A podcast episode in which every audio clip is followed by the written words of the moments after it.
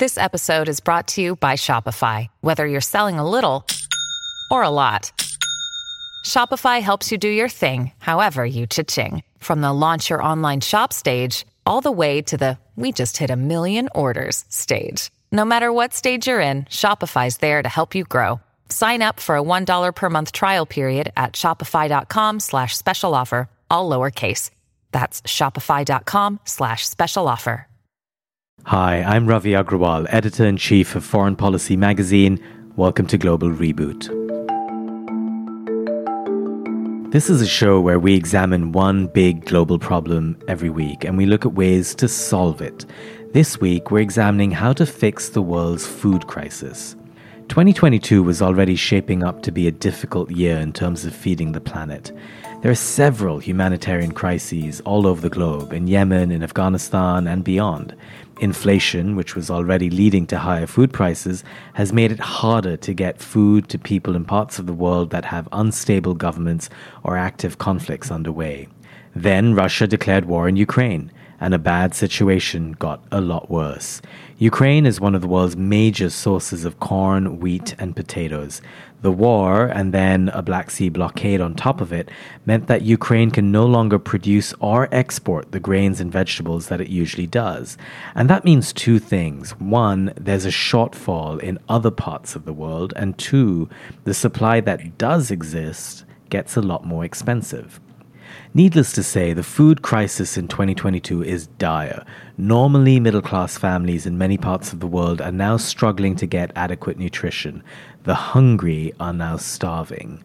This raises several questions. How to fix the here and now, of course, but also how to ensure that longer term there's more slack in the system. How do we produce more food? How do we waste less? And how do we ensure that supply chains are more efficient? My guest on the show today has years of experience dealing with these very issues. Ertharin Cousin is the founder and CEO of Food Systems for the Future. She was previously the executive director of the UN's World Food Program. She's also served as America's ambassador to the UN agencies in Rome. There is no one better to talk about this issue. Global Reboot is brought to you in partnership with the Doha Forum. As always, leave comments or feedback, rate the show. Let's dive in. Ambassador Cousin, welcome to Global Reboot. Well, thank you so much, Ravi, for having me. I'm looking forward to our conversation today. Me too. Well, let's start with the war in Ukraine. Obviously, the world already had a food problem exacerbated by the pandemic and inflation and much else. But then comes this full scale interstate conflict right in the middle of one of the world's big agricultural centers. How much has the war this year hurt food supplies? Well, what we need to remember is that some 25 to 30 percent, depending upon the year, of the wheat crop in the global food system is produced by Russia and Ukraine combined. And over 50 percent of the essential oils, particularly sunflower oil, comes from Russia. And uh, you would hope that the international food supply would provide for the lapse in access to those commodities. But we are also in a situation where, because of the high price of oil, that the transport of food from different parts of the world is quite high. So even when you have countries like India that are significantly increasing the amounts of commodities that they're releasing into the global food system, the high price of wheat and the high price of oil make the commodities as much as 23% higher than uh, they were this time last year. Um, and is it fair to say that this was already an especially bad time? So you've been in the world of examining global food prices and supply chain for so long now, and you have this 30,000 foot view. Was 2022, even before the Ukraine war, already exceptional, or were there other moments in recent history, for example, 2008? Where you saw similar real constraints in supplies? There are similar constraints in supplies and similar issues But what makes this year even more challenging than 2008 we're coming out of a COVID pandemic. We've seen supply chains that are significantly impaired, and we've also witnessed an increase in the price of food. In other words, prices were already high. And one other significant difference is that many of the net importing countries that in 2008 were able to subsidize the high price of food are completely cash strapped now because much of their resources they invested in the health response to COVID. And then to add to that, I guess you have the fact that fertilizer now is suddenly impacted by the war in Ukraine. Talk to us a little bit about how important a commodity it tends to be in food production. You're absolutely correct. But the reality is, even before the conflict in Ukraine began, the international fertilizer community was warning that because of a shortage in those commodities involved in the production fertilizer, there was indeed a shortage of, of fertilizer on the horizon, and that we could anticipate higher costs for fertilizer. And then about 10 to 13 percent of the fertilizer is produced in Russia. And why does this matter? It matters because almost half the food produced in the world today, uh, particularly food that is produced by the small those 500 million smallholder farmers, about 50% rely upon fertilizer inputs for every 1% reduction in fertilizer use, that affects about as many as 30 million people. Yeah, and there's a real life example of this from just the last couple of years in Sri Lanka, where the government of Gotabaya Rajapaksa, in a populist measure trying to save money, they started to not import good quality fertilizer anymore and said we're going to turn to organic farming. That in turn led to huge declines in yields, um, which of course led to the moment we saw earlier this year with mass protests, rising food prices, rampant inflation, and then of course a government in trouble. So this, as we're seeing, uh, these things have real world consequences everywhere with ripple effects that go far and wide. Exactly. And when we're in a situation like the one we're facing today, where there's so many constraints on that system, particularly now with this conflict in Ukraine, then it's even more important that we provide the increased resources that are necessary to smallholder farmers as well as to large farmers to increase the production, to support what is not in the food system because of the conflict. Is it that there are just too many mouths to feed globally? I mean, when you look at the world's constant food crises, is that the problem? Where did we fail? We fail when we do not provide the adequate tools that are necessary for all of the farmers to maximize their productive capacity. And as a result, they don't produce enough. If we embrace what the science and the innovation have provided us, we can feed every person on this planet, but not if we do not change how we produce and I would argue not if we don't address the issues around waste. In many of the countries where they're underproducing today, they also lack infrastructure. All of those result in 40% loss of production. So we have less food produced, and then we lose 40% of what's produced in many of these countries. That's just a shame. It's not just a shame, it's an opportunity. It's an opportunity for us to do it better, to invest, because we know what the solutions to these problems require. Well, you know, we've been discussing problems a fair bit on this show today, and it's a show called Global Reboot. And so it's only fitting then that I push you a little bit on how. How do we fix all of these problems that we've outlined? And, you know, I imagine that when you were executive director of the World Food Program, uh, such a challenging role. And as we're seeing right now with the global food crisis, so much of what organizations end up doing is triaging a problem in the here and now. But how do you focus on improving systems, making them more resilient, improving supply chains, and doing all of this while still producing more? First and foremost, we need to ensure that where there are places where people cannot feed themselves in, in times of conflict, in times of acute crisis, that we have a humanitarian system that is resourced to meet the needs of those populations.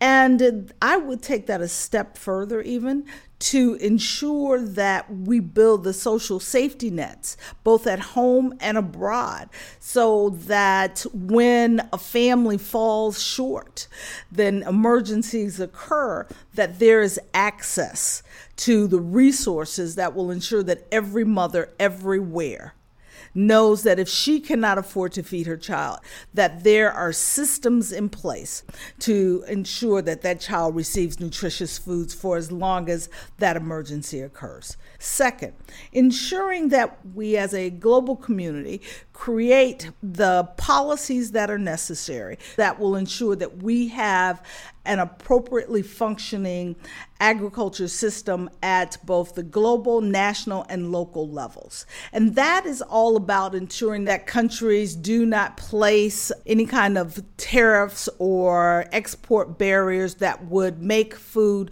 uh, unavailable or unaffordable. And then we have the enforcement tools at the local level that will ensure that farmers have the access to the tools, including the seeds, the crop protection, as well as the water that is necessary. We haven't spoken at all about water, but in many places, lack of access to irrigation or lack of access to water storage systems that allow for the adequate production of food, those systems are not in place. We also need partnerships. In order for all of these systems to work, you need the public, private, community partnerships that will allow for the adequate sharing of information, sharing of resources that will make those systems most productive. And then finally, let me just say we need private sector. We need private sector to invest differently. And the too often what we see is that the investments that private sector makes in new seeds, new tools, new production capacity occur for those affluent farmers. And new foods come online for affluent consumers. But we don't see the investments that are necessary to support those 500 million smallholder farmers that I've talked about, even though that too is an opportunity not just to make an impact, but also to make a significant financial return. Well, I was going to ask you how do we fund what is such an impressive set of policy recommendations from you? Clearly, there have been obstacles. Clearly, there are competing agendas uh, with the pandemic, with war, with climate change as well. What has your experience been so far in terms of getting countries to meet the targets they've promised, but also towards giving more? When there's a humanitarian crisis, taxpayers want their governments to step up to meet the emergency needs. The outpouring of support for the humanitarian challenges in Ukraine is quite unprecedented. And many would argue because it's European and it's not African or it's not Middle East. And so governments are providing the financial resources to support the humanitarian response. Even when what we call the CNN effect results in uh, an outpouring of generosity, that generosity never lasts as long as the crisis. Right. And so, for example, today in Yemen, where there were significant contributions made to Yemen in the early days, today WFP is forced to cut rations in half despite the fact that during conflict, the ability of a family to feed itself gets worse, not better. And then on the development side, it's even more challenging. The entire global community made a commitment to provide $100 billion per year as a part of the Paris Accord. That commitment has not been met yet. And so the most vulnerable people farm on some of the most vulnerable land. And uh, as a result, we are positioning ourselves for even more challenges. And the last thing I'd say is that in the situation like today, where we can see this looming high food price crisis, we know what is necessary, but we're not doing any type of preemptive hmm. humanitarian response work. You know, Ambassador Cousin, you wrote an excellent piece for Foreign Policy last year, and I encourage our listeners to Google it, and we'll leave it in the show notes as well so they can find it. But in that essay, you argued that hunger needs to be treated not just as a humanitarian issue, but as an essential element of military or foreign policy. Explain that. The data has made very clear there is a direct relationship between hunger and security. During high food price crisis of 2008, what we witnessed were riots and protests in some 40 cities. And that instability, many would argue in 2011, those protests led to what became known as the Arab Spring. Mm-hmm. And so the relationship between populations who work every day and suddenly can't afford to put food on the table of their families, and the willingness to then take to the streets and protest, there's a direct causal relationship that has been de- identified. And the second reason is that I've never met anyone who wanted to migrate. Hmm. But when mothers and fathers, when parents cannot feed their children, they migrate. And that type of population movement is yet again a security issue.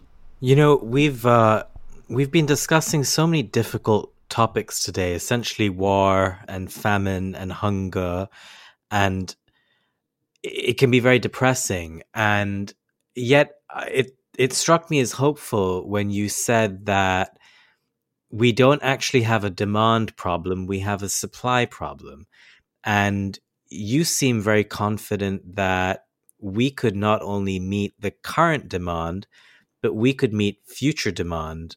Is that hope that you have? Is that widely shared in in the community uh, of people who do what you do? Without a doubt, the it's impossible to perform this work on a on a daily basis without hope. Uh, it is impossible to face people living in the challenging situations that we often find them when there are food insecurity problems if you don't have hope. But we, we recognize that that hope is only reasonable if it is coupled with the public will. It's so great that you have hope. I think the other thing we all need in life is a sense of humor. So I'm just going to relate for our listeners the story of when you and I first spoke to each other.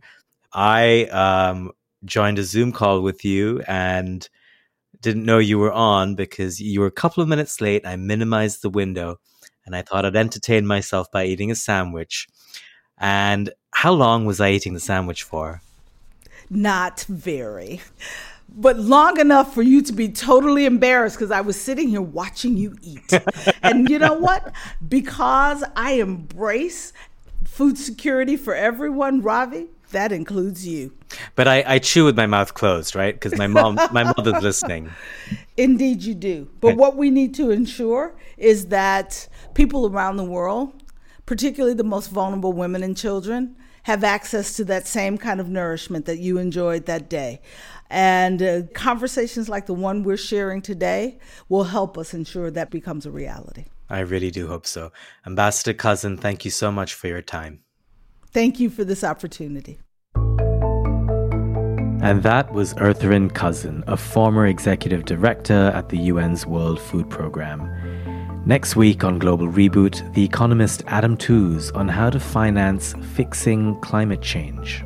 We're already on course for very substantial climate change, which for the most vulnerable populations in the world is a serious risk. It's conceivable that we could come up with solutions for all of them with the right political will and with the right amount of money, we could do this. That was Adam Tooze, an FP columnist and Columbia University professor. He's also the host of Ones and Tooze, a terrific FP podcast, which you must check out. Adam's working on a book about how to finance climate change mitigation. This is really the most important issue of our lifetimes, and he is just the person to talk to about it. That's next week on Global Reboot.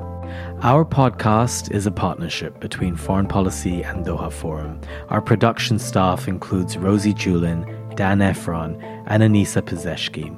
If you like what you're hearing, please consider leaving a review and subscribe on Apple, Spotify, or wherever you get your podcasts. And if you're interested in smart geopolitical news and analysis from around the world, consider subscribing to Foreign Policy.